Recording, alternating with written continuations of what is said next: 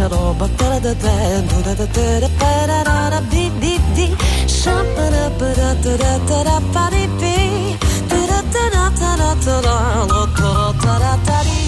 Shop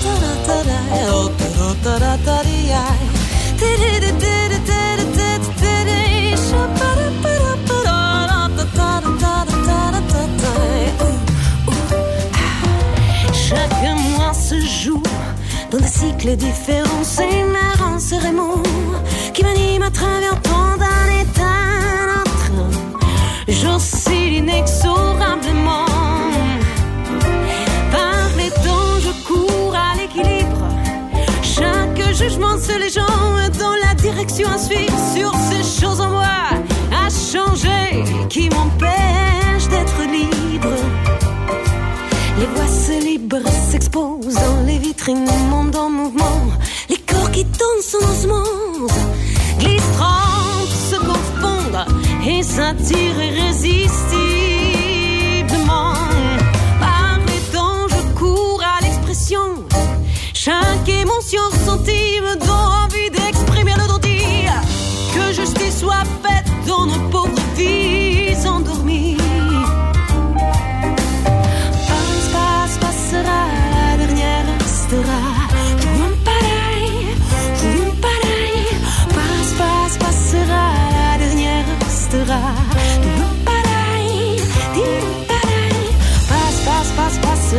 la dernière restera. Jouons pareil, jouons pareil. Passe, passe, passe, passe, passe, passera, la dernière restera.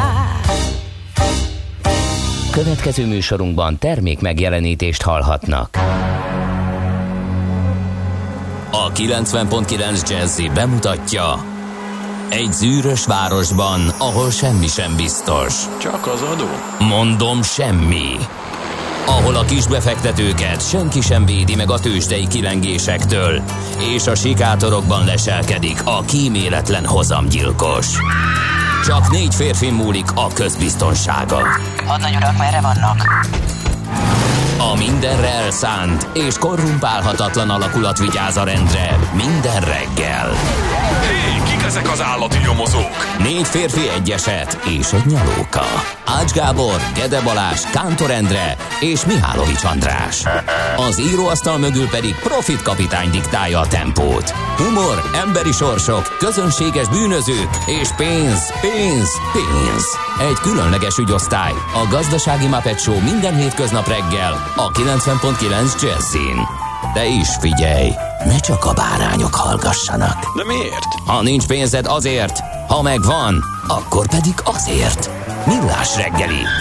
Szólunk és védünk.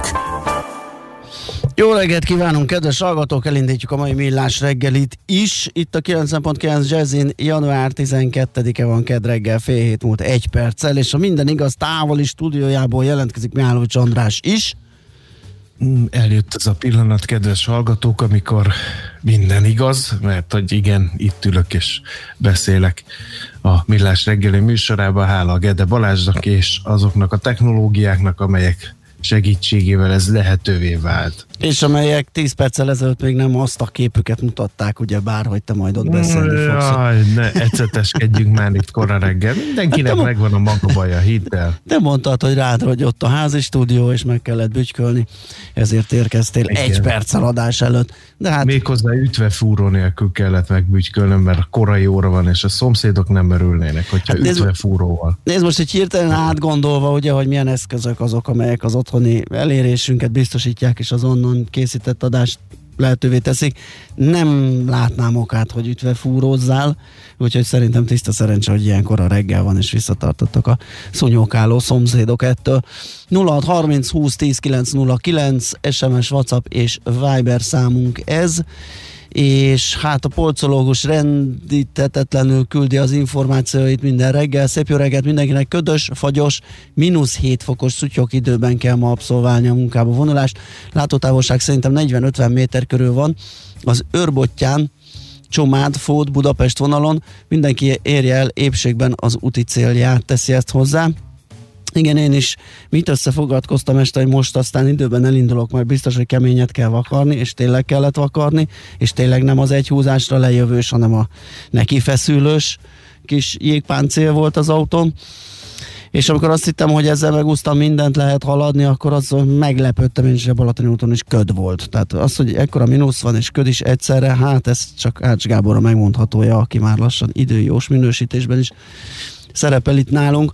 Szóval meglepett engem is, hogy nagyon óvatosan kell vezetni, az út is csúszik, köd is lehet a külső ö, vidékeken, úgyhogy ö, mindenki kösse fel a gatyót, és legyen nagyon körültekintő, ne csak egy kis kukucskáló lyukat vágjunk a szélvédőre, meg az oldalabrakokra, hanem takarítsuk le rendesen, és akkor látni fogunk mindent, és nem lesz baj.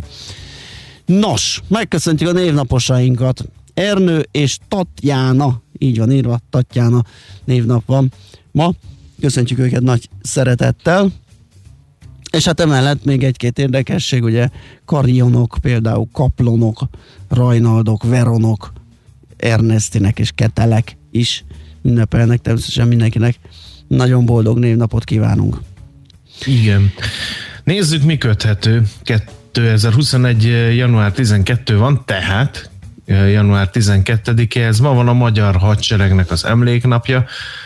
Egy rövid megemlékezés, azt hiszem, hogy ebbe belefér, főleg mert, hogy más jelentékeny eseményt, és nem szándékosan nem osztam ide szerkesztőként. Hát a, a második magyar hadsereg ugye Donkanyarba veszett el, és ugye pont január 12-én indult az a szovjet támadás, amely a végzetét okozta a második magyar hadseregnek, de azt nem árt tudni néhány dolgot, hogy hát már eleve egy elfuserált küldetés volt ez. Először is ugye arra figyeltek, hogy a mindenből a legjobbat ugyan, de hát ugye a magyar lehetőségek akkoriban elég korlátozottak voltak, akkor sem mi, és a mi hadiparunk adta a haditechnika gerincét.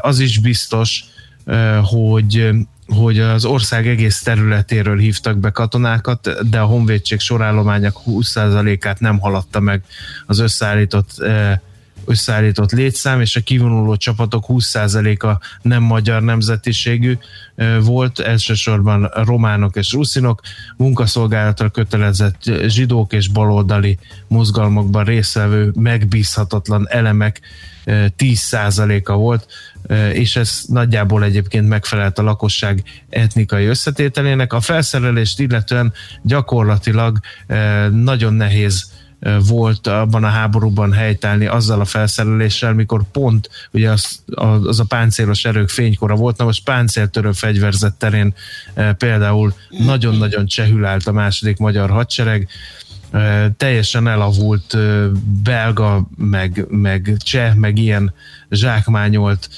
ágyukkal néztek szembe a szovjet páncélosokkal, és a, még egyszer mondom, akkor volt a reneszánsza, vagy akkor volt a felívelése a páncélos hadviselésnek, hát ehhez képest kérem szépen a legkorszerűbb német páncélosokból mindössze 22 darab állt a második magyar hadsereg rendelkezésére, értető okokból a németek maguknak tartották meg, a mi páncélos erőink zömét 108 darab csehszlovák zsákmányból álló álló harckocsi adta. A repülőcsapatok nagy része szintén ilyen el, elavultnak tekinthető volt, úgyhogy hát így vágtunk neki ennek a nagy kalannak, és hát ugye az ellátás, azt meg úgy oldották meg, hogy a németekre bízták, és cserébe úgy fizettünk, hogy Németországba szállítottuk azt az élelmiszert, amit ugye a magyar hadseregnek szántunk. Hát aztán valahogy a csere az felborult, úgyhogy nem kaptak megfelelő ellátást, illetve hát akkor vagy olyan ellátást kaptak, mint a német csapatok, de ott nagyon panaszkodtak, hát, hogy hát az ehetetlen, nem a magyar gyomornak való fennmaradt egy ilyen idézet, úgyhogy a hadsereg parancsnokság Magyarországról kért gyakorlatilag bort, pálinkát, szalonnát, gabonát és hagymát a magyar, második magyar hadseregnek, de hát ugye csekély volt a szállítási kapacitás, és a partizán támadások is gyakoriak, úgyhogy ezek sem értek oda, és hát kérem szépen már előtte elkezdődött a felőrlődése a második magyar hadseregnek, hiszen már 1942. április 17-én és június 27-e között kimentek a keleti frontra, és hát ugye januárig azért volt egy-két hadművelet, megpróbálták például az Urivi hídfőt felszámolni a magyar katonák, és már akkor ugye voltak veszteségeik, úgyhogy így várták a döntő támadást amely ugye, mint mondtam, január 12-én indult meg. Elsőprő volt a túlerő mértéke, élőerőben majdnem három az egyhez, tüzérségben öt az egyhez, páncélosokban, és itt hívnám fel a figyelmet, hogy javarészt ugye a magyaroknak korszerűtlen páncélosaik voltak, 1,3 tized az egyhez, hát miközben a támadásban a legjobb orosz erők vettek részt a legjobb felszereléssel. Hát kérem szépen, mínusz 30 fok volt a támadás idején január 12-én ott a Donkanyarban, úgyhogy hát nem nehéz elképzelni, hogy ilyen előzményekkel és ilyen körülmények között természetesen sokáig nem tarthatta magát a második magyar hadsereg, és írdatlan nagy veszteségeket szenvedve végül szépen lassan, de biztosan január 17-re mindössze 5 nap alatt teljesen felbomlott és szétesett, számtalan áldozatot követelt ez a kaland ott nálunk a Donkanyarnál, úgyhogy a Nemzeti Emlékezet megőrizte az ott helytálló magyar katonáknak az emlékét. Például Pákozdon van egy emlékkápolnájuk is a Donkanyarban ott veszett katonáknak, úgyhogy emlékezzünk erre a szomorú dátumra, január 12-ére a második magyar hadsereg emléknapjára, és emlékszem arra is, hogy nem nagyon sokáig nem lehetett az ő sorsukról írni, ugye a szocializmus ideje alatt. Fennmaradt egy anekdóta, hogy amikor Requiem egy hadseregért, azt hiszem ez volt Nemeskörti tanár úrnak a, a regénye, az... vagy könyve, amit megírt a második magyar hadseregről, akkor ugyanaz az ember, aki betiltotta, vagy próbálta megnehezíteni ennek a megjelenését, mondta, hogy egyébként ez egy remek könyv, tanár úr. Hm. Tehát katonember volt ő, és hát szakmailag értékelte, de politikailag nem tehette meg, hogy megkönnyítse ennek a megjelenését. No, hát ennyit a második magyar hadseregről. A születésnaposoknál is sokat tudnék beszélni, Jack London amerikai íróról 1876. január 12-én született, hiszen az ő regényei nagyon nagy szerepet játszottak abban, hogy én ilyen csávó lettem. De nem teszem, mert előttem a muníciómat a második magyar hadsereg. Azért egy fél szó erejéig én is, én is behozom Jack Londont, mert hogy a Iha, várjál, csak nincs lehalkítva a telefonom, és elég furcsa hangjelzést állítottam. Uh, szóval a vadon hívó szava uh, volt az a film, amit utoljára láttam, hogy ez az ő regényéből készült, és először uh, hát így át akartam ugrani, mert azt láttam, hogy egy a ilyen... Harrison Ford? A Harrison Ford, ami nem baj, mert elég jó karakter így megidősödve ehhez, de viszont egy ilyen animált kutyát csináltak bugból, de Igen, amikor emberi, legy, emberi legy, arcmimikával. Szerencs, az, hát igen, igen, igen, de képzeld el, hogy meg lehet szokni. Tehát először tényleg, nem tudom, ilyen három percenként fel akartam állni a film előtt, na jó, mondom, hogy ezt nem nézem. De aztán, aztán rájöttem, hogy pont annyit használtak belőle, ami még ilyen határeset, és um, szerintem nagyon kis helyes film lett, egy ilyen nagyon könnyű szórakozás. Nem olyan dark, mint a, azt hiszem a Rutger Hauer, vagy kijátszott benne abban, amit én először láttam a vadon szavában, az nagyon dark, amikor az indiánok intézik el a főhőst, Aha. és a kutya bosszút áll az indiánokon, az kifejezetten nyomasztó uh-huh. volt gyerekfejjel. Ez egy, ez egy elég, elég jól emészthető, ilyen tényleg könnyű kis filmecske. De nekem nem ez volt a kedvencem, hanem az Nem, nem, nekem mint utolsó élmény ugrott be, tehát nem feltétlenül kedvenc, igen. Szóval nekem az északi Odüsszeja uh-huh. tetszett, az egy ilyen, hát elbeszélés gyűjtemény, ként adták ki, nem tudom, hogy az, az nála megjelente külön, de, de abban ilyen, hát ilyen hosszabb, rövidebb mm, belbeszélések voltak, abból az volt a kedvencem, hogy hogyan gazdagodott meg az az ember, aki az, az alaszkai aranyláz idején ilyen kutyaszánnal tojást vitt. Aha. az aranyásoknak, akik természetesen gyakorlatilag aranyárba vették át Persze. tőle azt a néhány tojást, ami hosszas utazás után kutyaszánon odaért. Igen, hát igazán nem a szerencsevadászok, közülük is páran persze meggazdagodtak az aranylázban, de ugye az őket kiszolgáló kereskedők, akik nagyot tudtak szakítani.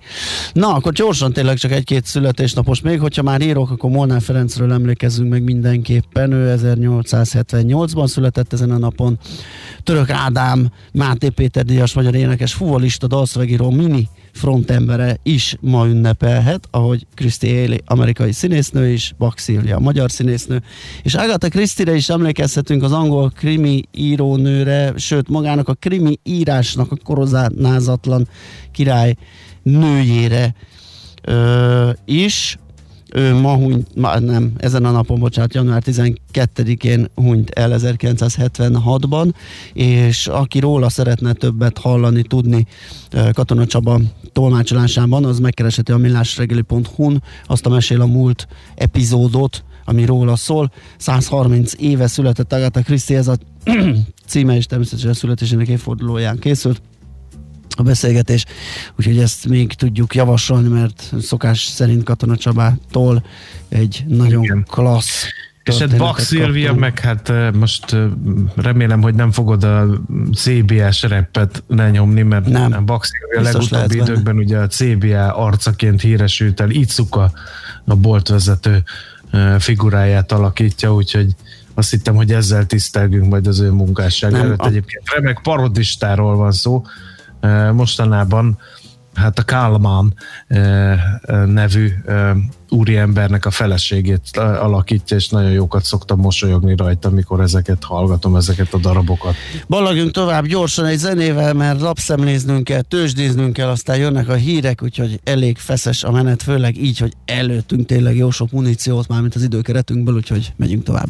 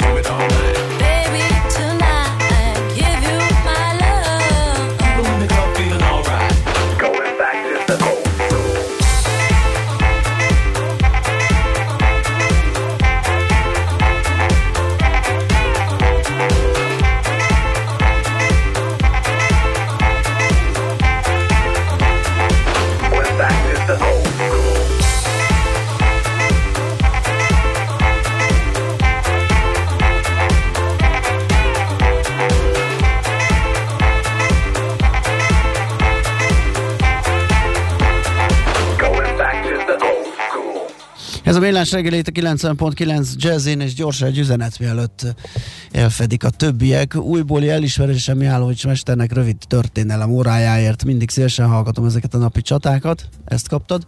És uh, szintén ehhez szólt hozzá polcológus, aki azt mondja, hogy nehezítette dédapámék helyzetét az is a Donná, hogy túl hosszú frontvonalat kellett védeniük, nem volt mélysége a védelemnek.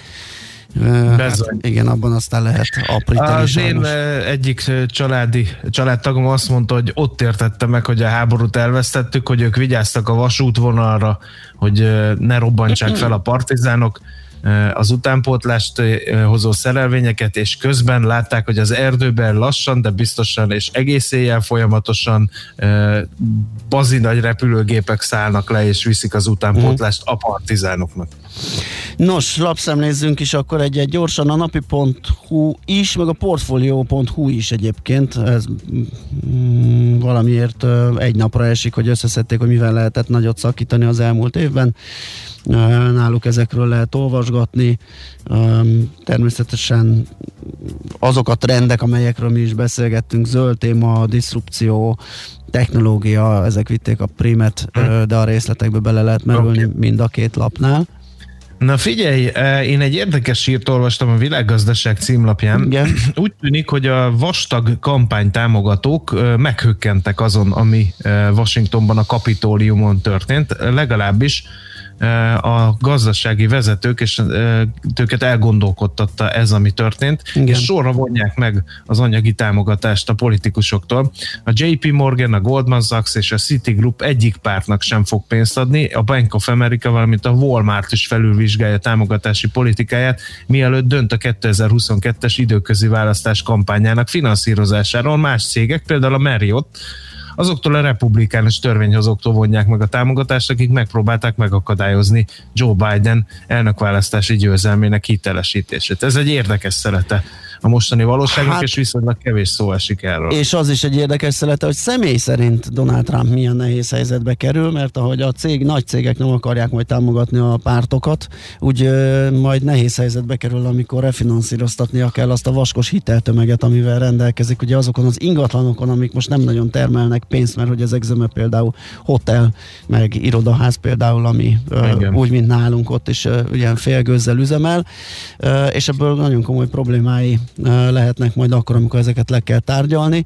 A cikk, amit olvastam, azt hiszem a Market watch viszont vigasz díjként a végére oda bigyeztette, a leköszönő elnökök, persze nem tudom, hogy ez Trump esetében is így lesz ezek után, de képzeld el, hogy 50 ezer és 750 ezer dollár per alkalom közötti díjért szoktak haknizni, úgyhogy abból azért úgy lehet a Szép. sebeket pótolgatni, bár hogyha azt tesszük, hogy csak az a hiteltömeg, amit megválasztás előtt felvett Donald Trump, ami azt hiszem 370 millió dollár, hát ahhoz azért kéne igen. haknézni erősen. Nőtt az oltáspártiak aránya Magyarországon, ezt már a Magyar Nemzetben olvasom, legalábbis a Nézőpont intézet ezt mérte.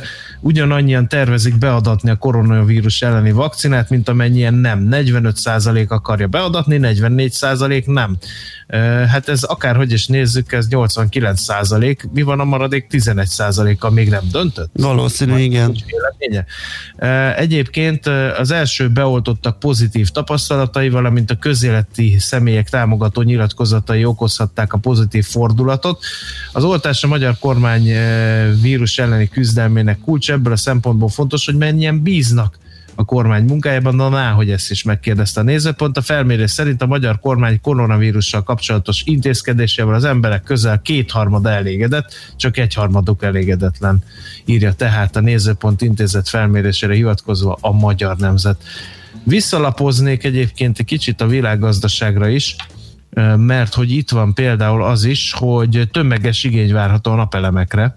Az otthonfelújítási támogatás és az új uniós pályázatok nagy lökést adhatnak a, a piacnak, mondja egy szakember alapnak. A lakossági keret bizonyára kimerül, de sokan élhetnek a plafonösszegnél kisebb értékű fejlesztéssel is, és még egy hír a piacokról, zárt körű részvénytársaságot hoz létre a főváros, az önkormányzati csarnokok, piacok, üzletközpontok és egyéb kereskedelmi létesítmények üzemeltetésére. Ezt eddig a CSAPI, azaz az önkormányzat csarnok és piac igazgatósága végezte.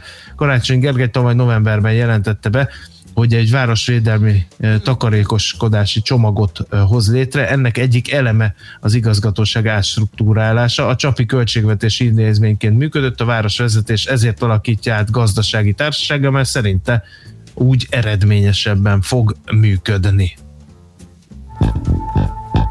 Wow, wow, wow.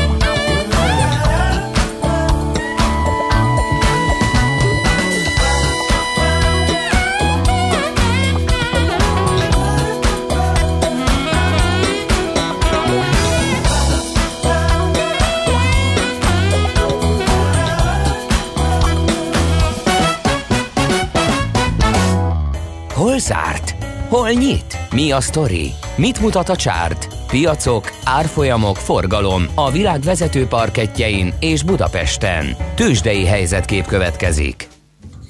A sztori az kérem szépen, hogy egyedül az OTP tartotta tegnap a buxot a pozitív tartományban, 0,7%-ot ment fölfelé a budapesti tőzs, de 44.716 ponton kapaszkodott meg, és azért mondtam, hogy az OTP, mert a vezető papírok, sőt a, a közép papírok közül is egyedül a bank nak a részvényei drágultak 2,9%-kal 14.360 forintig. Az összes többi részvény esett.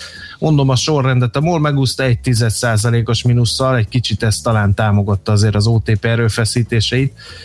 2444 forint lett az olajrészvény utolsó ajánlata, innen kezd majd ma. A Telekom 4 ot esett 402 forintig, a Richter 1,9%-ot 7410 forintig, és akkor mondom a többi mínuszt, a Forage 1,7%, az Opus 1,1%-ot esett, és akkor hát a Masterplast lehajrázta forgalomban megint az egyik vezető papírt, a Magyar Telekomot, de sajnos nem volt jó napja, 5,1%-os volt a mínusz, úgyhogy tovább tart a profit realizálás a piacán. És akkor a nyertesek közül, hát itt van megint az EHEP, kérem szépen, 8,8%-ot ment fölfelé, értelmezhető forgalomban ráadásul. Értelmezhetetlen módon.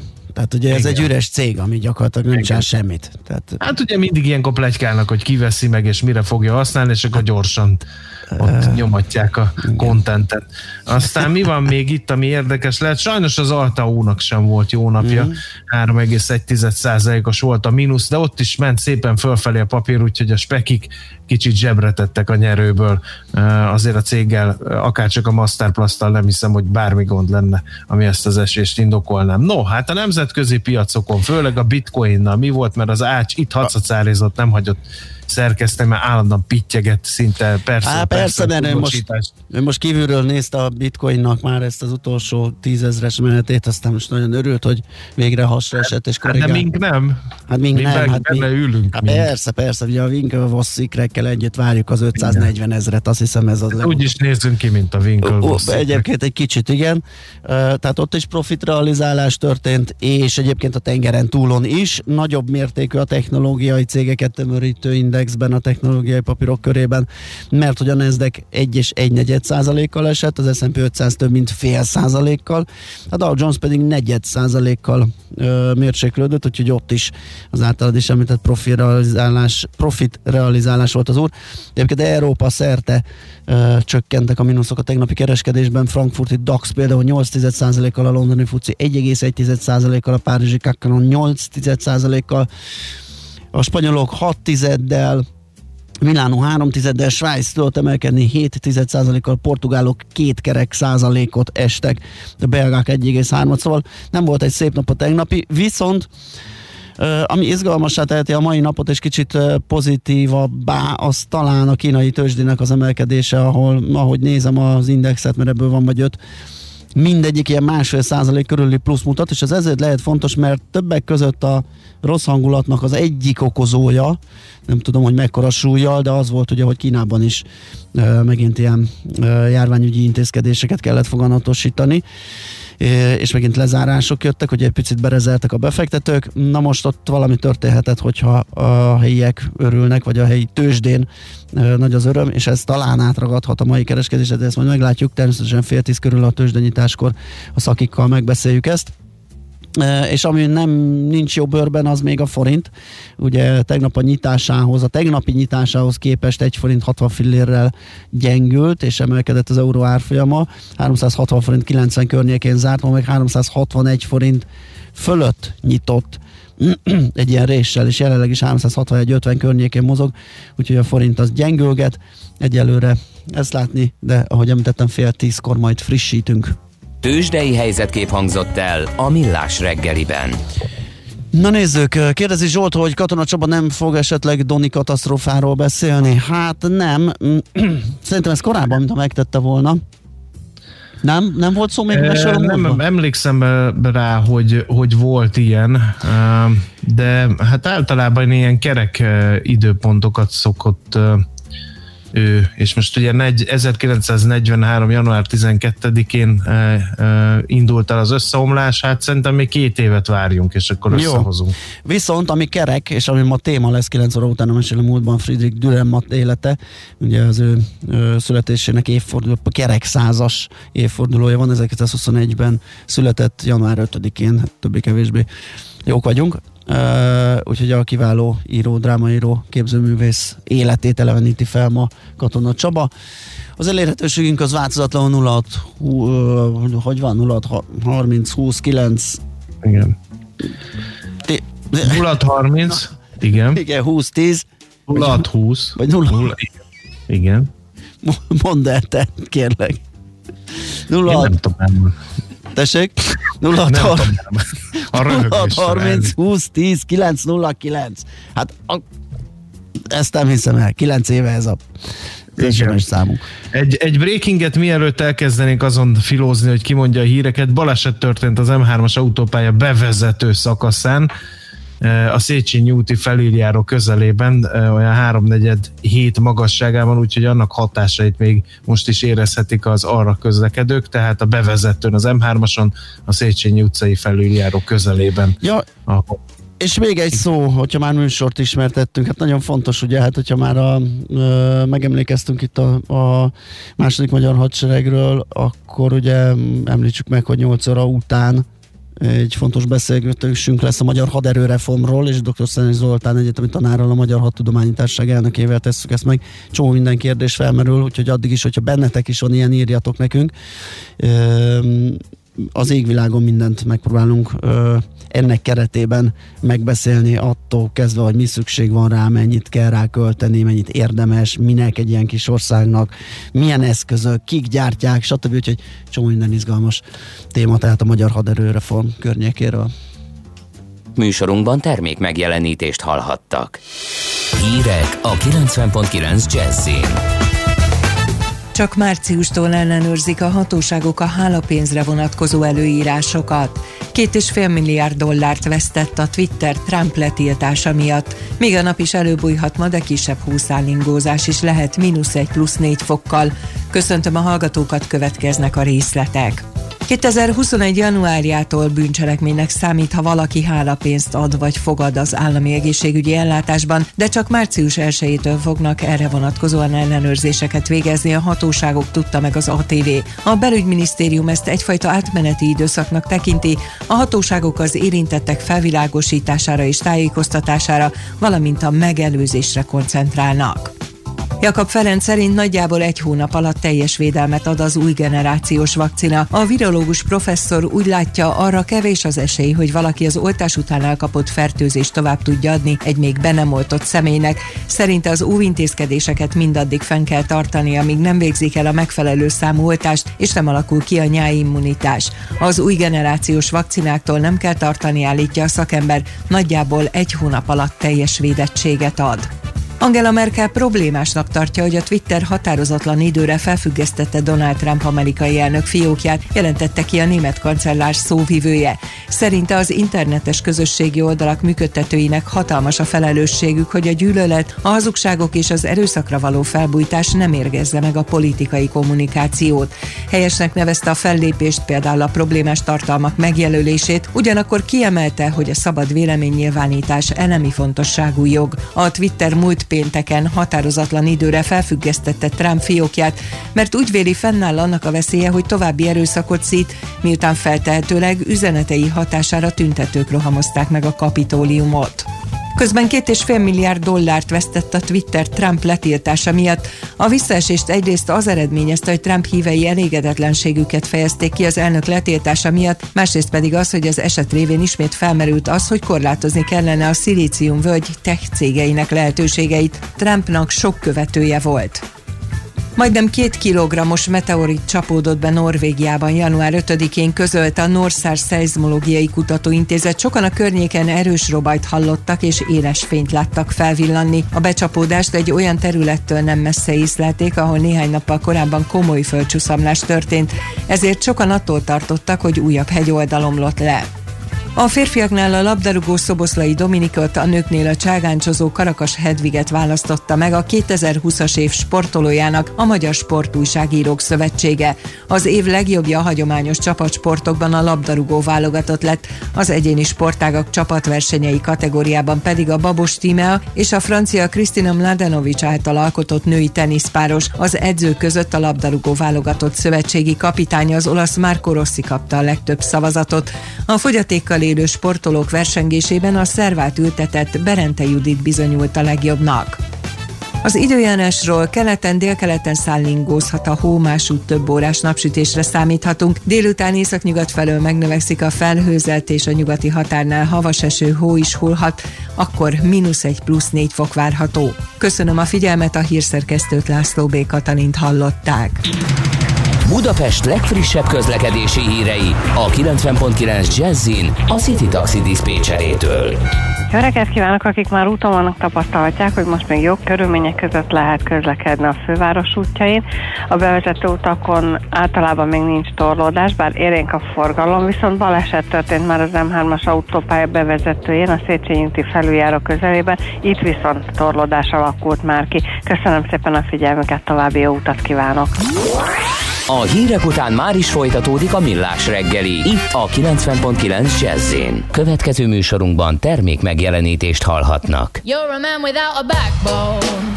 I see you looking for a window. You really think you're something special and think you're hot by acting so cold. That rock and roll don't really move my soul. You're a budget Elvis Costello. Baby, you deserve a medal for being number one asshole. Stop wasting my time. Even on the cover of GQ, I am never going home with you. A leather jacket don't impress me. I'm not a fool. I'm kinda different to the girl next door. I'm looking for something more. You're barking up the wrong tree. Girl, rescue me. You're the legend of your lunch hour. Over me, you bear no power. You'll never get a smidge from me. Acting like a chief on me. I bet you'd like to see me on my knees. This ain't reality MTV. Another reject from the city. I only listen out of pity.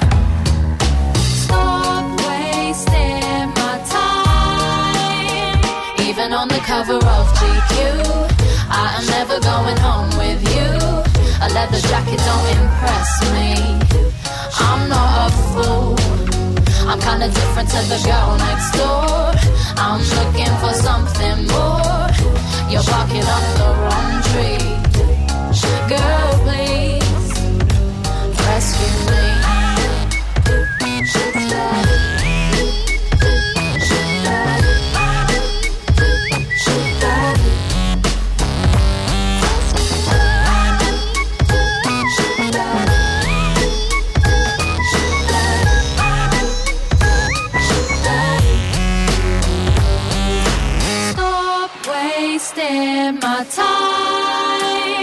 Even on the cover of GQ, I am never going home with you.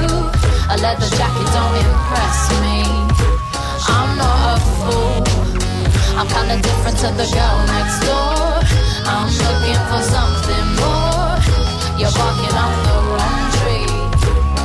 Girl, please rescue me.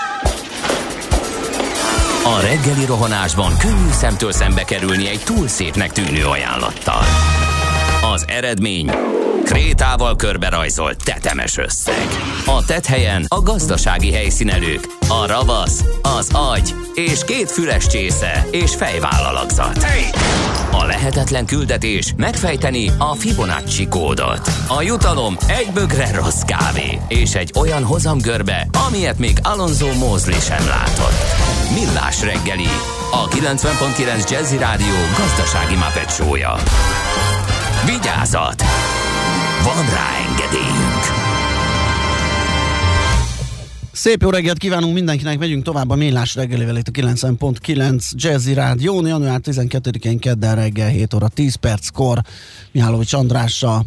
És Gede Balázsjal, valamint a 0630 20 10 909-es SMS WhatsApp Igen. és Viber számmal.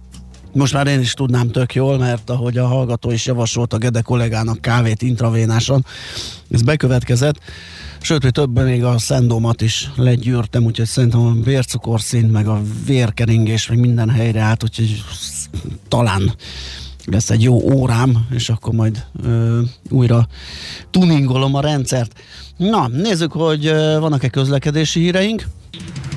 Budapest legfrissebb közlekedési hírei, itt a 90.9 jazz Sajnos vannak. Nem csak az M3-as autópálya bevezetőjén történt baleset, mióta erről beszéltünk, hanem a 14. kerületben a Füredi utcában is a Szent Mihályi útnál, úgyhogy tényleg polcológus tanácsát, aki éhomra megírta azt, hogy nagyon-nagyon-nagyon figyeljünk ma a közlekedésre, csak ismételni tudjuk. Viszonylag gyorsan két baleset is történt tehát a fővárosban, úgyhogy vigyázzunk egymásra. Egy hallgató arról ír, hogy a külső Váci út flottillánál el van borulva egy csatorna fedél az út közepén. Na, az is aztán különösen veszélyes lehet. Az Aztán a útinform... Dózsa György úton is van egy műszaki hibás jármű, a Hősök tere irányába a Dembinski utcába kanyarodó sávot foglalja el. Az útinform pedig arról ír, hogy erős a forgalom a főváros irányába, lassú a haladás a 10-es főúton, az ürömi körforgalomnál, a 11-es főton Szentendrén, az M1 közös bevezető szakaszán és az M3-as autópályán az m 0 autótól befelé. Reggel 6 óra tájéken egyébként már a déli pályaudvar Szélkámán tér környéke, ahogy a bakcsomópontot elhagytam és jöttem ide a Filér utca Detrekő irányába, ott már erősnek tűnt a forgalom, úgyhogy azt gondolom azóta csak ö, tovább romlott, vagy erősödött. Budapest, Budapest, te csodás! Hírek, információk, érdekességek, események Budapestről és környékéről. Na hát van egy ilyen blitzelési összeállításunk, ö, európai hasonló... Nem tippeket fogunk mondani. Ne, nem tippeket, csak statisztikákat, igen. Ö, európai összehasonlításban a bécsi utasok a legbecsületesebbek, ö, mi meg viszont nem állunk annyira jól, de szerencsére nem a másik végén vagyunk a, a listának. A hvg.hu szedte össze azt is, hogy hol mennyibe kerül a blitzelés. Bécsbe egyébként nem nem vicces dolog ez, ugyanis ha valakinek nincs érvényes jegye vagy bérlete, az 105 eurót, az mostani árfolyamon olyan 38 ezer forint környéken van, kell fizetnie. Ha ezt az illető a helyszínen nem teszi meg, akkor az 115 euróra nő, vagyis 42 ezer forint környékére, ha pedig valaki 14 napon túl egyenlíti ki a, szá- a tartozását, akkor 145 eurót, vagyis több mint 50 ezer forintot kell. Igen, de cserébe az éves bélet a 365 euró, mi nálunk, az éves bérlet 285 eurónak megfelelő összeg nagyjából, de a büntetések jóval enyhébbek. Ugye a helyszínen 8000 forint, 16 ezer forint 30 napon belül, és 32.500 forint 30 napon túl. A közlekedő tömeg elnöke, amikor tavaly nyáron ez a téma szóba került, már akkor jelezte, hogy épp a nem elég magas bírság az oka, hogy a jegy nélkül utazók ö, blitzelnek. Tehát, hogy nem rettenti el őket az, hogy esetleg 8000 forintot ki kell fizetni. Ők úgy, hát nem tudom. Nem tudom, mit évő legyek, hogy higgyek ebben, hogy az elrettentő mértékű bírság az majd, az majd visszatart-e bárkit attól, hogy lógjon. Ez mi nálunk a féle Én el tudom sport. képzelni egyébként, mert engem visszatart. Tehát én, én bődületes pocsék. Na ja, nagy... téged a 200 forintos büntetés is visszatart, 200, mert felesleges két... kiadásnak ítéled. Abszolút, de a 200 forint még nyilván nem tartana vissza. De a 8000 az visszatart. Egyébként a legbecsületesebbek, tehát a bécsiek, a Wiener Linien szerint az áraknak, és az ezért cserébe kapott minőségnek köszönhető ez. A Berlinben például a 3% a Bécsben igen 2% os a blitzelők aránya, Berlinben ez 3% Hamburgban és Frankfurtban 5, Párizsban és Budapesten az utasok mindegy 10% a blitzel, úgyhogy ezt mutatják a számok. Tessék kapaszkodni, jön a proaktív írtási, proaktív patkányírtási szisztéma. Nagyon jó döntött a fővárosi kártevőírtással kapcsolatos közbeszerzésre, ugyanazok fogják végezni a patkányírtást az RNBH nevű konzorcium, tehát mint aki eddig, és egyébként többet is költ majd a főváros 2021-22-ben a rákcsáló írtásra 900 millió forintot, de ezért várja el a főváros a nyertes vállalattól a proaktív patkányírtási szisztémát. Eddig írtási területeket másként határozzák meg ebben. Budapest teljes területére ki kell terjeszteni a tevékenységeket, a gócpontokat pedig már pontosan és ellenőrizhetően határozták meg. A mostani szerződés szakmailag, jogilag és a transzparencia szempontjából is tisztább, és a főváros érdekeit képviseli, kommunikálja ezt a főváros. Április és november közötti elszaporodás szempontjából veszélyes időszakban pedig nagyobb intenzitással folyik majd a kártevőmentesítés a fővárosban. A főváros határozza meg azt a 20 kiemelt csomópontot, ahol mintegy 700 helyen folyamatos ott kell lenni ezeknek a mérgező dobozokkal. A patkány észleléssel kapcsolatos bejelentések pedig ezután a fővárosra szutnak be, nem az írtást végző céghez. Így minden bejelentésről tudni fog majd a város, és a város gondnokok segítségével maga is ellenőrizni tudja a fertőzöttséget, és ezáltal a vállalkozói munkáját is. Úgyhogy ez lesz a stratégia a rákcsálók ellen a következő évben. Jó, balagunk tovább szerintem egy zenével, és utána ö, a brutális költségvetési hiányról, annak mértékéről, hogy pontosan ez mekkora, mit lehet vele kezdeni. Virovácz Pétert fogjuk felhívni, az ING Bank vezető elemzőjét, vele fogunk róla beszélgetni. Nekünk a Gellért hegy a Himalája. A Millás reggeli fővárossal és környékével foglalkozó robata hangzott el.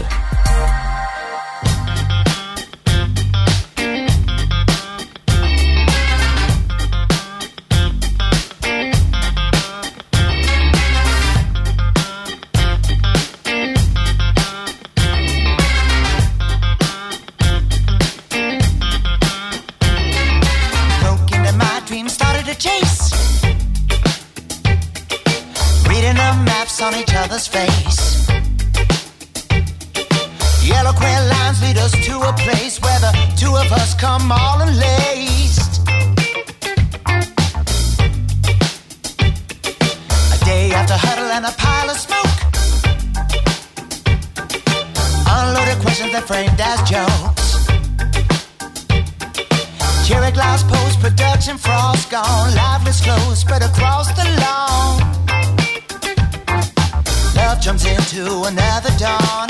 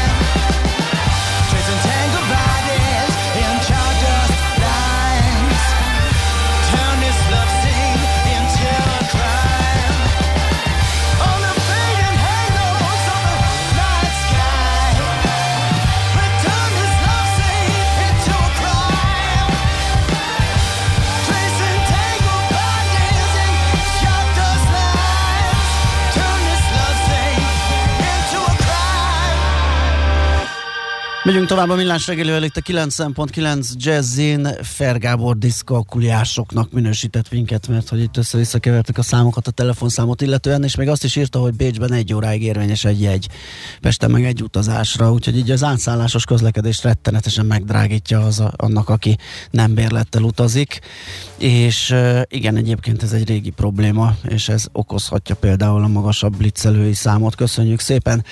Na de hogy mi okozza a magasabb költség költségvetési hiány? Tulajdonképpen azt is tudjuk, meg nem is lepődtünk meg, hiszen hogyha az adóbevételek csökkennek, viszont a járvány ö, okozta gazdasági visszaesés élénkítésére fordított eszközök, meg egyéb kiadások nőnek, akkor ez lesz, de hogy mit lehet ezzel kezdeni, Virohác Péterrel, az ING Bank vezető elemzőjével beszéljük meg. Szia, jó reggelt! Jó reggelt kívánok, sziasztok! Mit jelent ez a brutális Hát hiány egyáltalán? számot előtte, Na, nem? nézzük. Hát Mondj. gyakorlatilag ugye a legfontosabb szerintem, amiről beszélnünk kell, az az, hogy uh, hol álltunk meg végül 2020 végén Aha. hiányszámban, és ez uh, gyakorlatilag 5550 milliárd forint. Szerintem érdemes felhívni a hallgatók figyelmét arra, hogy az eredeti terv 367 milliárd volt. Nyilván a Covid közbeszólt, Na, de azért ez egy igen jelentős felborulása a költségvetésnek, és mindennek hatására nagyjából ott tartunk, hogy az államadóság az év végére az ilyen 81-82 százaléka lesz a GDP-nek. Nyilván még nem látjuk a negyedik negyedéves GDP adatot, de, de valahogy Hát, fogunk végül kikötni. Itt, itt az, a, ugye akkor ez egyértelművé vált, hogy ugye ezt a költségvetési irányt nem is nagyon tudott más tenni a kormányzat, mint hogy, hogy hitelből finanszírozta, ezért van az államadóság is a csúcson. Ilyenkor mindenki hüledezik, brutális számokról, m, csúcson az államadóság, elvesztettük az államadóság elleni harcot, soha nem volt költségvetési hiányt ö, mértek, stb. stb. Tehát egy kicsit, mint hogyha ijeszgetnék a közvéleményt ö, a kollégák, akik a makrogazdasági folyamatokról írnak. Ö, A lényeg ilyenkor, hogy kell aggódni, vagy kevésbé? Nyilván nem szerencsés egy ilyen helyzet, ugyanakkor érdemes elgondolkodni, hogy mi van a másik oldalon, mit lehetett volna másképp csinálni, és nyilván ilyenkor azt lehet mondani, hogy húzzuk egy kicsit szorosabbra a nadrágszíjat, ne akarjunk ennyire költekezni, és akkor nem fog elszállni a hiány, nem fog elszállni az államadóság, cserébe viszont a gazdaság fog sokkal nagyobbat zuhanni, és mivel a gazdaság zuhan, a GDP ugye nagyobb mértékben visszaesik, vagyis az összes GDP arányos mutatót ugyanúgy érinti ez. Tehát ha tetszik, hanem valahogy mindenképpen rossz lesz, vagy azért, mert elkezdünk költekezni, és a hiány fog elszaladni, vagy azért, mert nem költekezünk, és a gazdaság fog összeomlani, és akkor meg a, a mutató másik felében uh, gyakorlatilag kezd el romlani nekünk a hiány az államadóság szám. Szóval így se jó, úgy se jó. Nyilván a legfontosabb, én azt gondolom, hogyha, hogyha közgazdás szemmel nézzük, hát meg illetve, hogyha politikus szemmel nézzük, hogy, hogy nem a hiányszámot fogjuk bűvölni, hanem nyilván megpróbálnak a gazdaságpolitikusok és a politikusok még mindig a szavazókra figyelni, és azt mondani, hogy mentsünk meg annyi állást, amennyit lehet, teremtsünk annyi munkahelyet, amennyit lehet, próbáljunk meg beruházásokat összehozni, próbáljunk valamennyire pénzt költeni a gazdaságban. Nyilván ennek az az ára, hogy nagyon gyorsan föl tud szökni az államadóság rátája. A szerencsés helyzet az az, amikor ezt tudjuk normálisan finanszírozni, és nem az van, eh, mint mondjuk 2008-2009-ben, amikor befagytak a nemzetközi pénzpiacok, és, eh, és hát nagyon-nagyon drágán lehetett csak hitelhez jutni. Most ilyen helyzet nincsen, rekordalacsonyan vannak a kamatok, és lényegében uh, nyilván idézőjelben értve, de fillérekért lehet hitelt fölvenni, és fillérekért lehet finanszírozni jelen pillanatban ezeket a folyóköltségvetési hiányokat.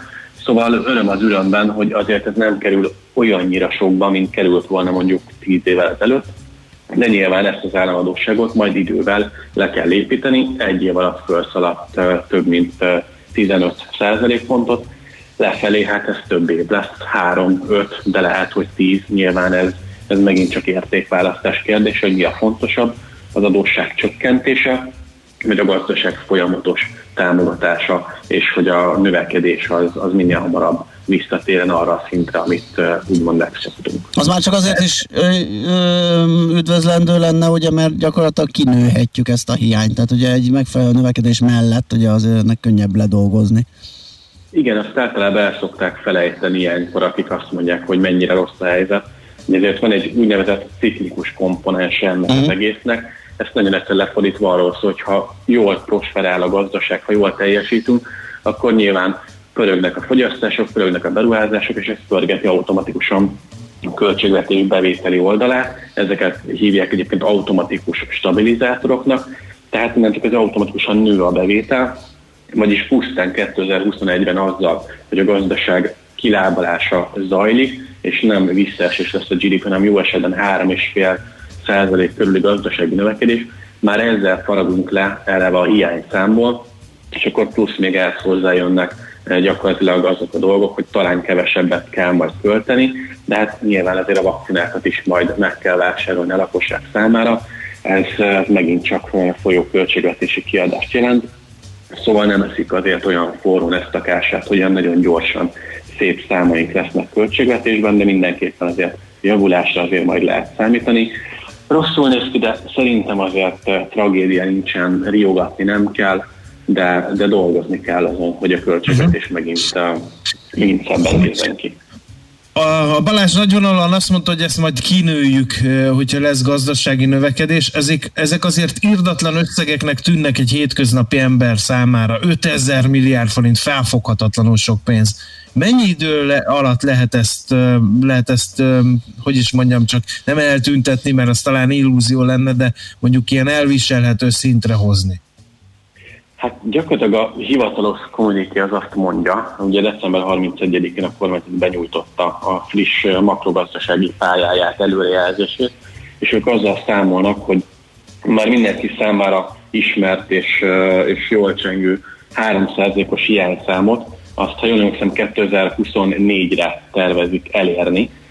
Mindezt ugye úgy, hogy szépen lassan, fokozatosan mérséklik majd a, a hiányszámot. Ebben persze az is benne van, és nem lehet ettől függetleníteni a helyzetet, hogy gyakorlatilag azért 2022-ben választásokat tartanak. Nyilván más lenne a helyzet mondjuk pont egy választási év után, de hát az, az alapvetően nem elvárható és elképzelhető egy politikai, politikai gondolkodótól úgy fogalmazva, hogy, hogy pont egy választás előtt kezdjen el hiányszemlélettel foglalkozni, és azt mondani, hogy jó, hát akkor gyorsan visszatörlesztjük a, az adósságot, gyorsan letörjük ezt a, ezt a nagy költségvetési hiányt. Szóval ez lassú folyamat lesz, mondom a 3%-os hiány, az nagyjából egy 3-4 év, de mire visszatérünk erre a nulla körülre, Hát ez szerintem egy 5-6 év lesz végül. Uh-huh.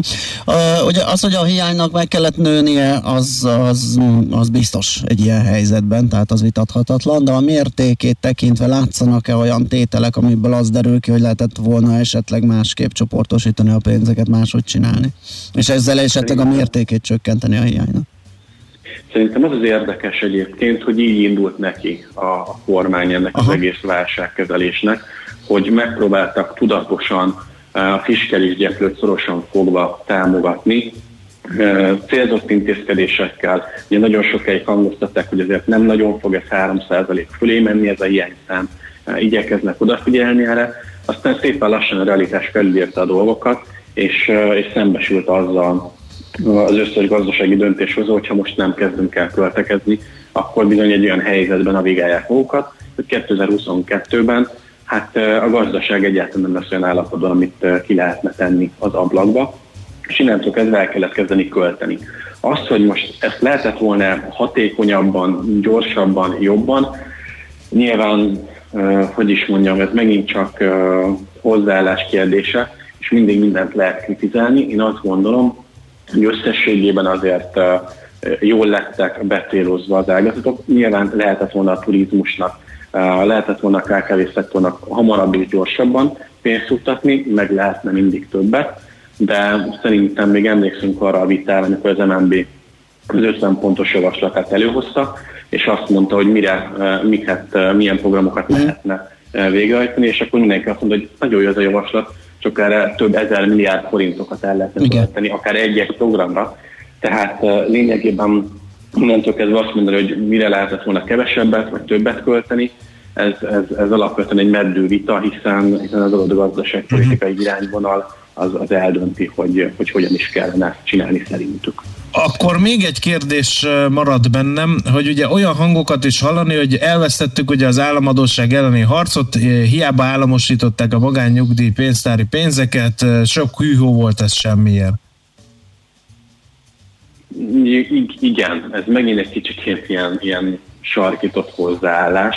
Uh, nyilván sok hűhó semmiért, viszont hogyha pedig uh, azt mondjuk, hogy Magyarország vészeli át a válságot a legkisebb adósság növekménye, meg a legkisebb költségvetés hiányjal, akkor meg azok az újságírók jönnek elő, akik azt mondják, hát hogy a magyar gazdaság összeomlott, a legrosszabb gazdasági teljesítmény nyújtja az Európai Unióban, és akkor mire küzdöttünk itt, hogy a, hogy a gazdaság potenciális teljesítményét javítsuk. Na szóval ez egy végtelen harc és egy végtelen vita kezdete lehet. Én azt gondolom, hogy nyilván mindig lehet találni olyat, amiben bele lehet kötni. Ez egy ilyen helyzet, ezt én azt gondolom, hogy el kell fogadnunk, egy, egy ilyen válság, amikor, amikor egész egyszerűen a költségvetési kiadások azok elszállnak annak érdekében, hogy, hogy valamennyire felszínen lehessen tartani az adott gazdaságot. Ez így igaz Magyarország esetében, más európai ország esetében, de ezt látjuk a világ összes többi országában gyakorlatilag.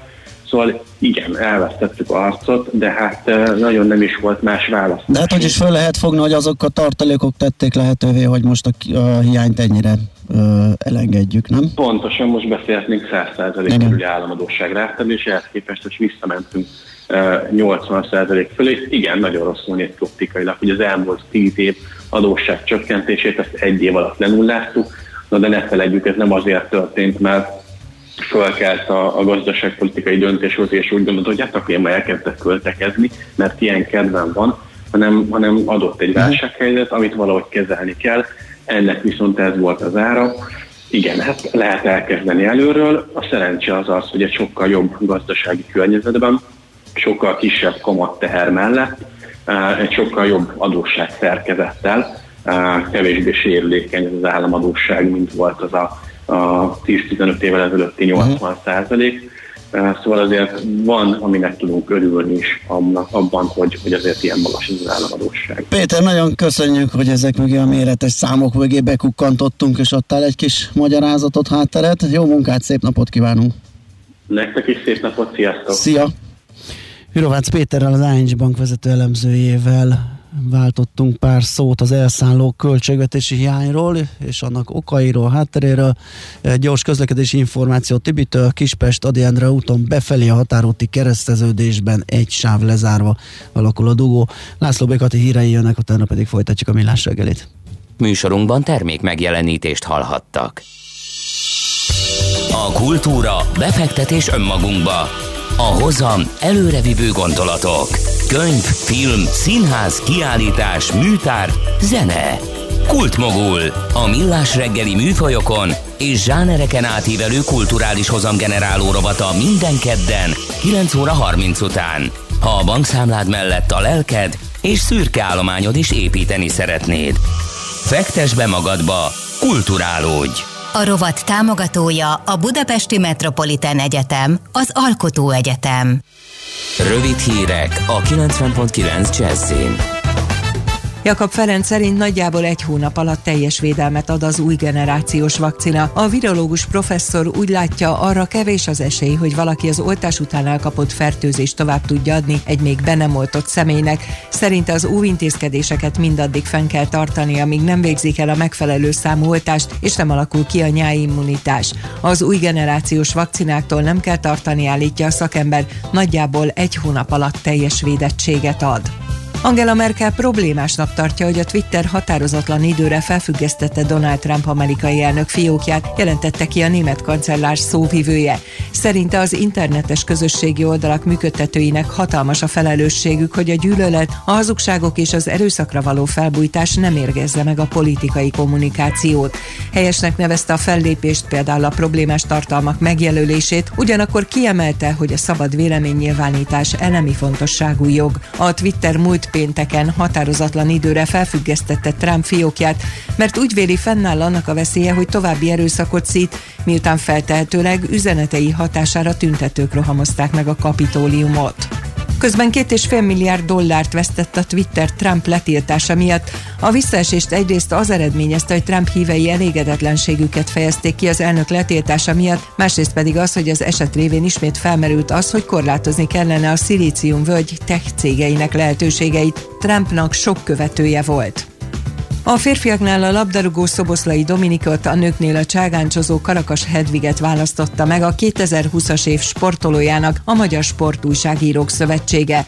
Az év legjobbja a hagyományos csapatsportokban a labdarúgó válogatott lett, az egyéni sportágak csapatversenyei kategóriában pedig a Babos Tímea és a francia Kristina Mladenovics által alkotott női teniszpáros, az edzők között a labdarúgó válogatott szövetségi kapitánya az olasz Marco Rossi kapta a legtöbb szavazatot. A fogyatékkal élő sportolók versengésében a szervát ültetett Berente Judit bizonyult a legjobbnak. Az időjárásról keleten, délkeleten szállingózhat a hó, másút több órás napsütésre számíthatunk. Délután északnyugat felől megnövekszik a felhőzet, és a nyugati határnál havas eső hó is hullhat, akkor mínusz egy plusz négy fok várható. Köszönöm a figyelmet, a hírszerkesztőt László B. Katalint hallották. Budapest legfrissebb közlekedési hírei, itt a 90.9 jazz a fővárosban baleset nehezíti a közlekedést az M3-as autópálya bevezető szakaszán a Széchenyi úti felüljáró közelében sávlezárásra torlódásra készüljenek. Szintén baleset történt Zuglóban a Füredi utcában a Szent Mihály útnál. Továbbra is egy műszakíves jármű foglalja el a Dózsa György úton a Hősök tere felé a Dembinski utcába kanyarodó sávot. Telítettek a sávok az m 1 es autópálya közösben vezető szakaszán a Gazdagréti felhajtótól és tovább a Budörsi úton, az M5-ös autópályán az autópiactól. Lelassult a haladás a Hungária körgyűrűn a nagyobb csomópontoknál, a Kerepesi úton, a Hungária körútnál, illetve az Üllői úton szakaszonként befelé. A 14-es villamos helyett pótlóbusz jár Rákospalota Újpest vasútállomás és Káposztás megyer Magyaródi patak között elektromos közmű felújítása miatt váratlan délután 5 óráig. A 20. kerületben lezárták a Török Flóris utcát a Pöltenberg utcánál csatornajavítás miatt, így a Damjanics utcától Zsák utca lett. Siling Zsolt, PKK Info. A hírek után már is folytatódik a millás reggeli, itt a 90.9 jazz Következő műsorunkban termék megjelenítést hallhatnak.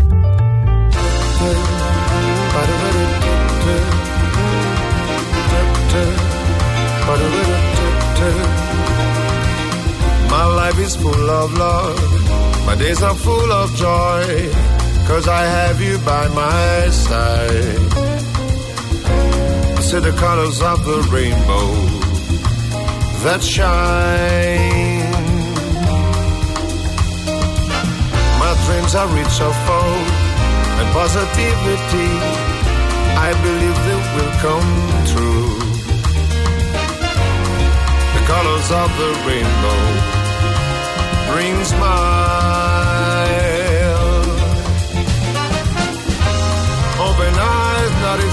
Is a smiling child.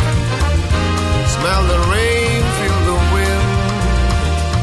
Never stop. Life is worth to live. Open eyes, catch the glowing stars.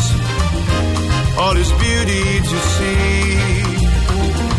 Just come on and fulfill your dreams. My soul is harmony, it plays a symphony. I enjoy with all my heart.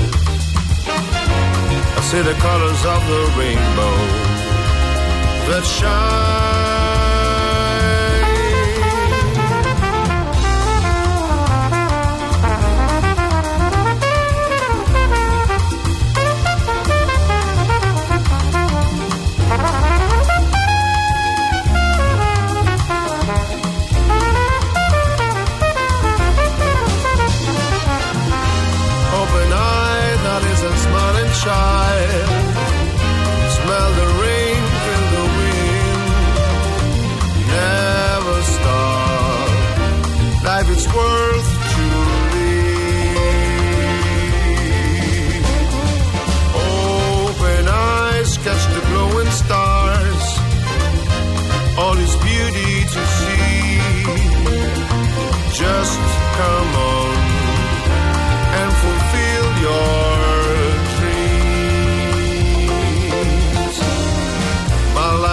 Full of love, my days are full of joy, cause I have you by my side.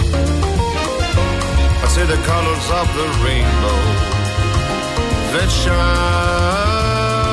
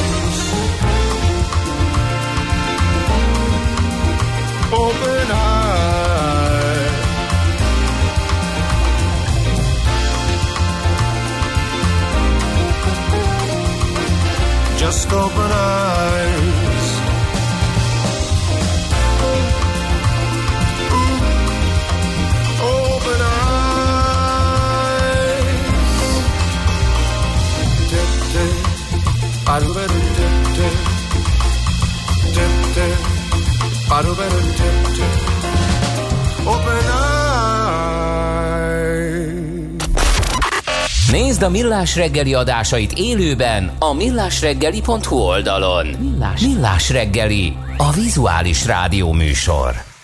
Azt gondolom az, hogy egy év alatt gyakorlatilag sikerült összekalapálni többféle vakcinát is a koronavírus ö, oltáshoz, ö, annak megelőzéséhez. Ez egy igen nagy ö, tempó és egy óriási áttörés a, a gyógyszerfejlesztés területén, de hogy ez minek köszönhető, vagy, vagy, vagy hogy jött ez így össze. Többek között ezt is megbeszéljük dr. Holcaker Péterrel, az Innovatív Gyógyszergyártók Egyesületének igazgatójával. Jó reggelt kívánunk, szervusz! Jó reggelt kívánok, sziasztok, üdvözlöm a kedves hallgatókat is.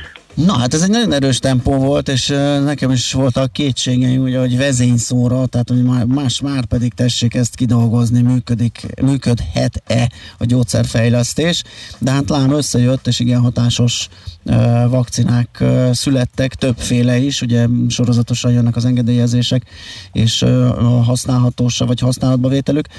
Mi áll a dolog hátterében? Ez írgalmat, hogy összefogás, ez az, az minden agy, minden tudás, itt összpontosult mindenki erre koncentrált, vagy mi lehet a háttérben? Ez is, és még sok minden egyéb szempont is közrejátszott abban, hogy ezt ilyen fantasztikus eredményességgel és ilyen rövid idő alatt meg lehetett tenni. Ugye ráadásul nem is egyetlen egy vakcináról, hanem több vakcináról is beszélünk ebben a vonatkozásban. Valóban nem nagyon fordult elő a, a a legalábbis a belátható időben visszafelé tekintve a múltba, amikor ilyen tudományos eredmények már rendelkezésünkre állnak, hogy gyakorlatilag a Föld egésze, a tudományos közösség egésze abba az irányba fordította a tekintetét, hogy hogyan lehet ezt a kérdést minél gyorsabban és megnyugtatóan megvalósítani, de hát ez nyilván csak a, a, a tudományos része. A másik, másik része az pedig az, hogy hála az innovatív gyógyszeripar sajátos működési struktúrájának tulajdonképpen rendelkezésre álltak azok a globális fejlesztési, gyártási kapacitások, amelyek ilyen gyorsan lehetővé tették ezt a, ezt a fejlesztést. Sokat, sok kérdés merül föl, és talán a te kérdésedben is ezt, hallom ki, hogy, hogy hogy lehet ilyen gyorsan vezényszóra megcsinálni végig. Igen, csak mert túl egyszerű lenne, ugye? Tehát innentől akkor nézzük a betegségeket, és akkor adjunk ö, iránymutatást hát igen, a fejlesztőknek, hogy mire kell. A koronavírus megbetegedés az egy, egy el, eléggé extrémen unikális helyzetet teremtett, uh-huh. tehát nagyon gyorsan a világ egészét nagyon nagy számú megbetegedéssel és nagyon nagy számú halálozással érintette, aminek nyilván nem örülünk, de magával hozta azt a helyzetet, ami előtte eddig sosem volt, hogy akár a finanszírozás megteremtésére vonatkozóan, akár a, a fejlesztéshez szükséges tőke eh, allokációjának eh, tekintetében, akár a tudományos együttműködések vonatkozásában olyan flottul és gyorsan ment minden, eh, ami korábban elképzelhetetlen volt. És ezt nagyon fontosnak tartom megjegyezni most így pont a te kérdésedre, hogy ettől még egyébként a fejlesztésnek azon fázisai jelesül a klinikai vizsgálatok, amelyek a nagyszámú beteg vonatkozásában, de betegenként előre meghatározott és nagyon szigorú követelményeknek megfelelő vizsgálatot írtak elő, azok egyébként nem sérültek, csak itt nagyon sok minden ment párhuzamosan, ami korábban nem szokott. Tehát még egyes fázisok közötti értékelési szakasz akár évekig is elhúzódhatott, itt ilyen nem volt. Tehát minden nagyon gyorsan és nagyon flottul ment, és ennek eredményeképpen egyébként egyes megoldások, ugye itt a Messenger RNS alapú oltások vonatkozásában viszonylag gyorsan, de egyébként a többiek is már itt állnak az ajtóban, és, és az látszik, hogy bizony-bizony a gyógyszeripar, illetve az orvostudomány ebben a vonatkozásban egy nagyon-nagyon profit teljesített és nagyon jól vizsgázott, hogy ilyen gyorsan elérkeztek hozzánk az oltások. Uh-huh. Egyébként, hogyha már az elérkezésről beszélünk, igen, az innovatív gyógyszerek hozzáférhetőségének gyorsítása, ugye annak itt is nagy szerepe volt valószínűleg ebben a dologban, ahogy ö, ö, említed és hallom, ö, hogy ö, ez innentől talán rendszerré válhat? Tehát most, jól vizsgázott úgymond, és erre lehet számítani a későbbiekben is? Hát azt gondolom, hogy ez egy jó, jó, jó megközelítés. Tehát, hogyha ha, ha látjuk, hogy lehet így is, Aha. akkor nyilván felmerül mindenkiben a kérdés, hogy egyébként más uh, esetekben, más megbetegedésekre érkező új gyógyszerek, új terápiák vonatkozásában vajon miért nem lehet, vagy vajon mi akadályoz meg minket, hogy ilyen ilyen gyorsan és ilyen fegyelmezetten tudják az egyes államok bevezetni a terápiás rendjükbe a különböző új gyógyszereket, az új megoldásokat. Van egy ilyen elképzelés egyébként, hogy a, a nagyon szigorúan vett költségalapú, költséghatékonysági megközelítésből azok a, az államok, főleg egyébként a közép-kelet-európai e, társadalombiztosítások azok, amelyek ebben élen járnak, tehát akik inkább költségcsökkentésként fogják föl a, a gyógyszeres terápiákra fordított költségvetési forrásokat, illetve költségcsökkentés céljaként, célpontjaként tekintenek ezekre a forrásokra, azok most megértik, hogy egyébként itt nagyon komoly gazdasági, nemzetgazdasági eh, összefüggései vannak egy-egy terápiára biztosítható gyors és eh, konkrét eh, terápiás válasznak. Egész egyszerűen a válság, nyilván ezt senki nem akarta, illetve a járvány, uh-huh. ezt senki nem akarta, de arra is rávilágított, hogy itt bizony nagyon brutális összefüggések vannak egy kezeletlen betegség és a, a gazdaság teljesítő képessége között. Világos. Egyébként a jelenleg befogadásra váró terápiák hogy állnak most? Hát folyamatban van egy most már jó ideje megkezdett befogadási hullám. Több mint 40 olyan új készítmény került úgymond felterjesztésre Aha. a minisztérium számára a Nemzeti Egészségbiztosítási Alapkezelő szakemberei által, amiben a befogadást, illetve új támogatást szeretnének kérni.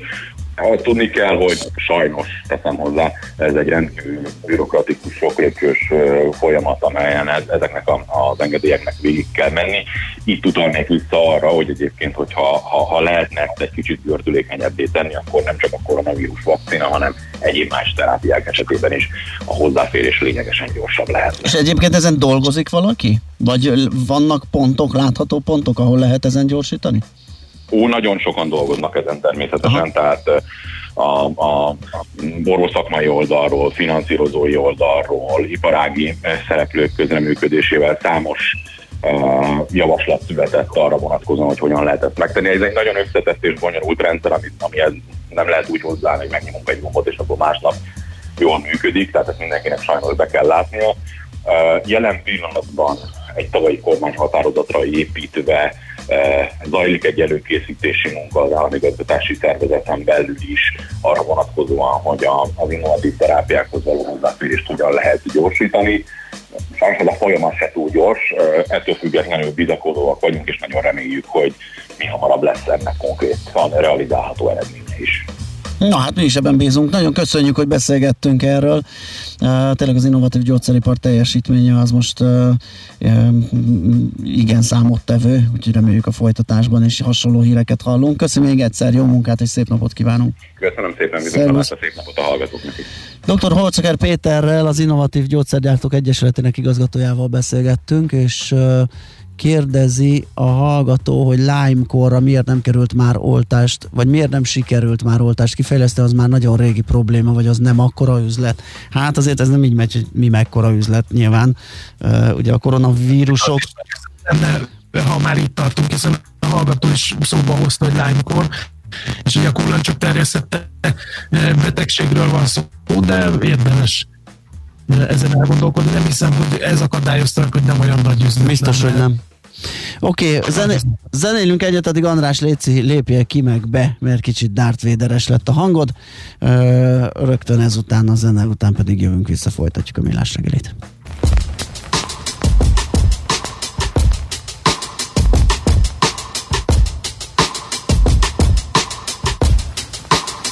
We are the people, we have a choice, we are the problem. Are the solution. We are the people. We have a voice. I wanna make a change starting today. But a day goes by that I don't think about the people. working all day just to support their children. I was raised to believe that we were created equal. I was taught to always listen. Great divide grows wider and wider. Greed of man does not subside. We are the people. We have a choice. We are the problem. We are the solution.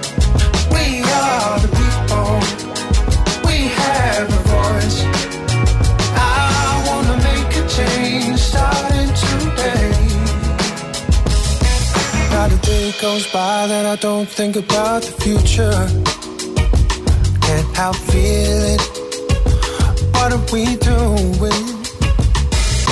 I hope that as we grow older, we get wiser. Child's world left in ruins. Great divide grows wider and wider. Subside. While some who have everything complain, less fortunate ones are giving their love away. We are the people. We have a choice. We are the problem. We are the solution.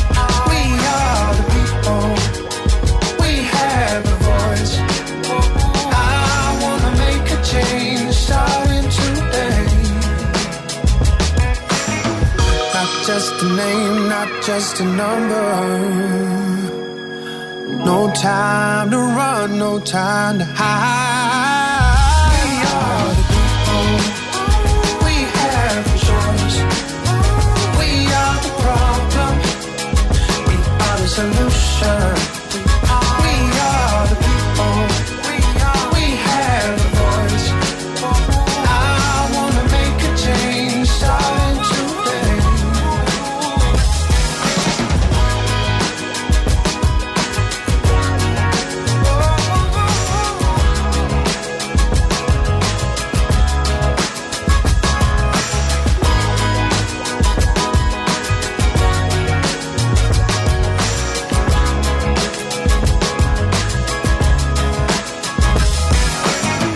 Tudni akarod, hogyan lehet hatékonyabb a céged?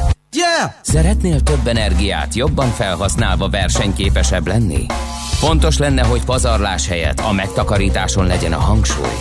Akkor jó helyen jársz. Cégenergia. Céges energiafogyasztás, energetikai tudnivalók, teendők és döntések.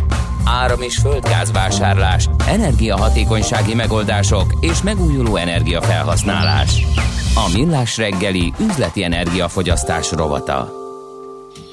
Na nézzük, arról szólnak a hírek, hogy az elmúlt hónapok nem igazán kedveztek a, a villamosenergia termelésnek, legalábbis az idő... legalábbis egy részének. Az időjárás függő, igen, alternatív megújuló energiát előállító termelésnek, napelemek, szélkerekek, uh, Nagyon jól állunk szó. ebbe, mert a megújuló energiatermelés, ha fúj a szél és hétágra süt a nap, már nagyobb, mint az atomerőművi Igen. kapacitás. Ez egy jó alapot jelentett, csak hogy az időjárás függő napelemeknek nem kedvezett az elmúlt hónapok időjárása, a szélkerekek pedig esetenként még el is vettek a közösből. Több alkalommal is negatív tartományba került a, a termelésük november és december folyamán. Ez derül ki a Magyar Villamos Energiaipari Átviteli Rendszerirányító, a MAVIR adataiból.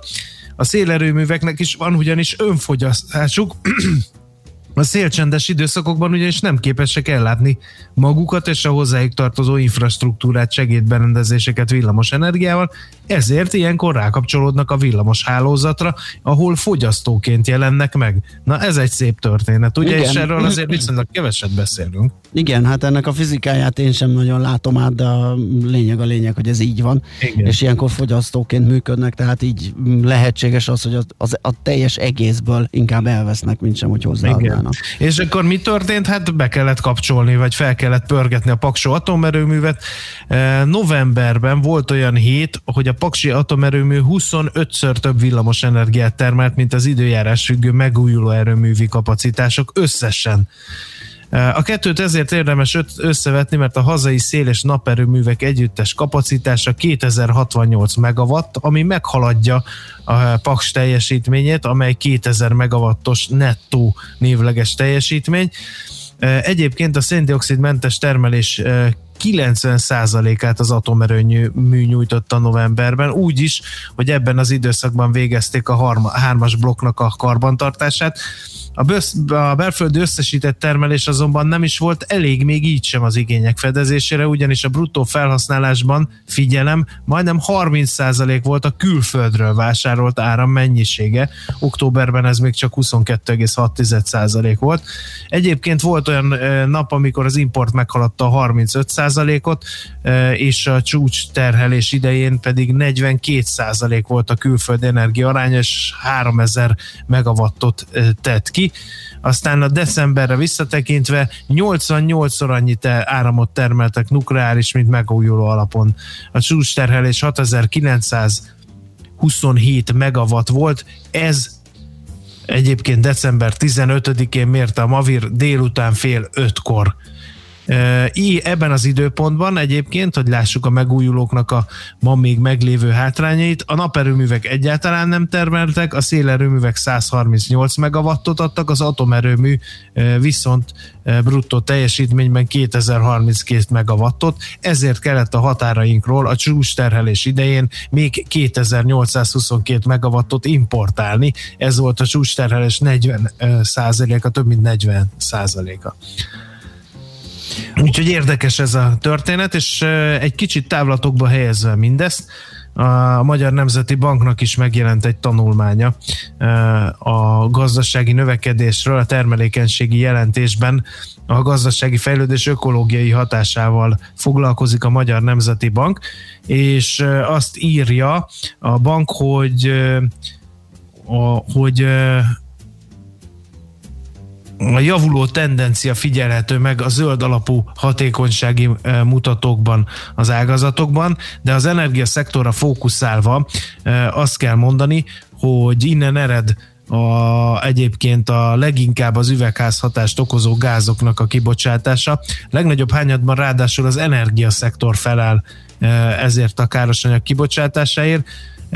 Fele a régi, nem hatékony erőművek használatából fakad, ráadásul ennek a 22 nak a közlekedés csak a második eh, legnagyobb eh, kibocsátó eh, ezen a területen.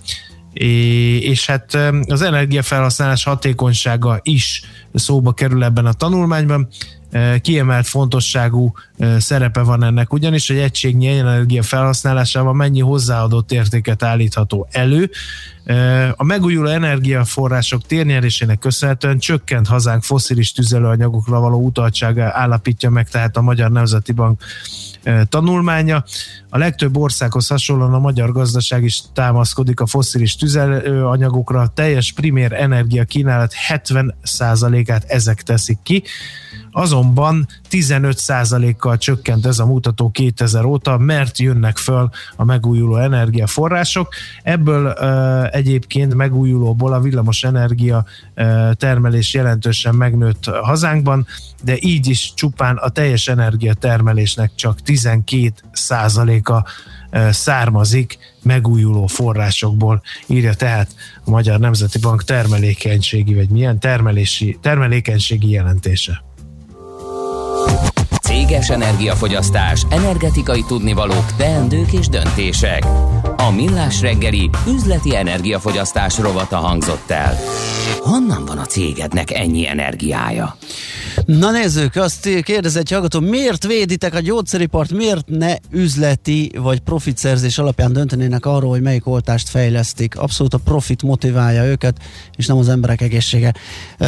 Azért, mert ugye akkor nagyon számos olyan betegségre nem lenne gyógyszer, aminek az előfordulása rettentő alacsony, és mégis kifejlesztik őket. Egész egyszerűen ebben a gyógyszeriparban benne van egy tudomány, egy technológia, tehát ami aktuális szinten rendelkezésre áll. Tehát, hogyha egyszer az akadályát jelenti a fejlesztett, tehát ez nem olyan egyszerű, hogy, mint egy, nem tudom, egy gyártósort beüzemelek, és most gyártok ilyen terméket, vagy olyan terméket, mert az egyiket jobban el lehet adni, vagy a másikat kevésbé, hanem egész egyszerűen van, hogy nem lehet valamire megoldást találni, és ez a gyógyszeriparnak a működésének a jellemzője. Tehát én, én nem szeretem azokat a hangokat, akik azt mondják, hogy ú, a gyógyszeripar az egy rohadék, mert, mert direkt azért nem gyárt bizonyos gyógyszert, mert hogy az neki nem elég nagy üzlet. Bármelyik gyógyszer nagy üzlet neki, bármennyit elkérhet, a társadalombiztosítások ráadásul egy csomó költségüket finanszírozzák, úgyhogy ilyen szem, nem, nem hiszek abban, hogy ez lenne feltétlenül az akadálya, bár bizonyos esetekben lehet ez is,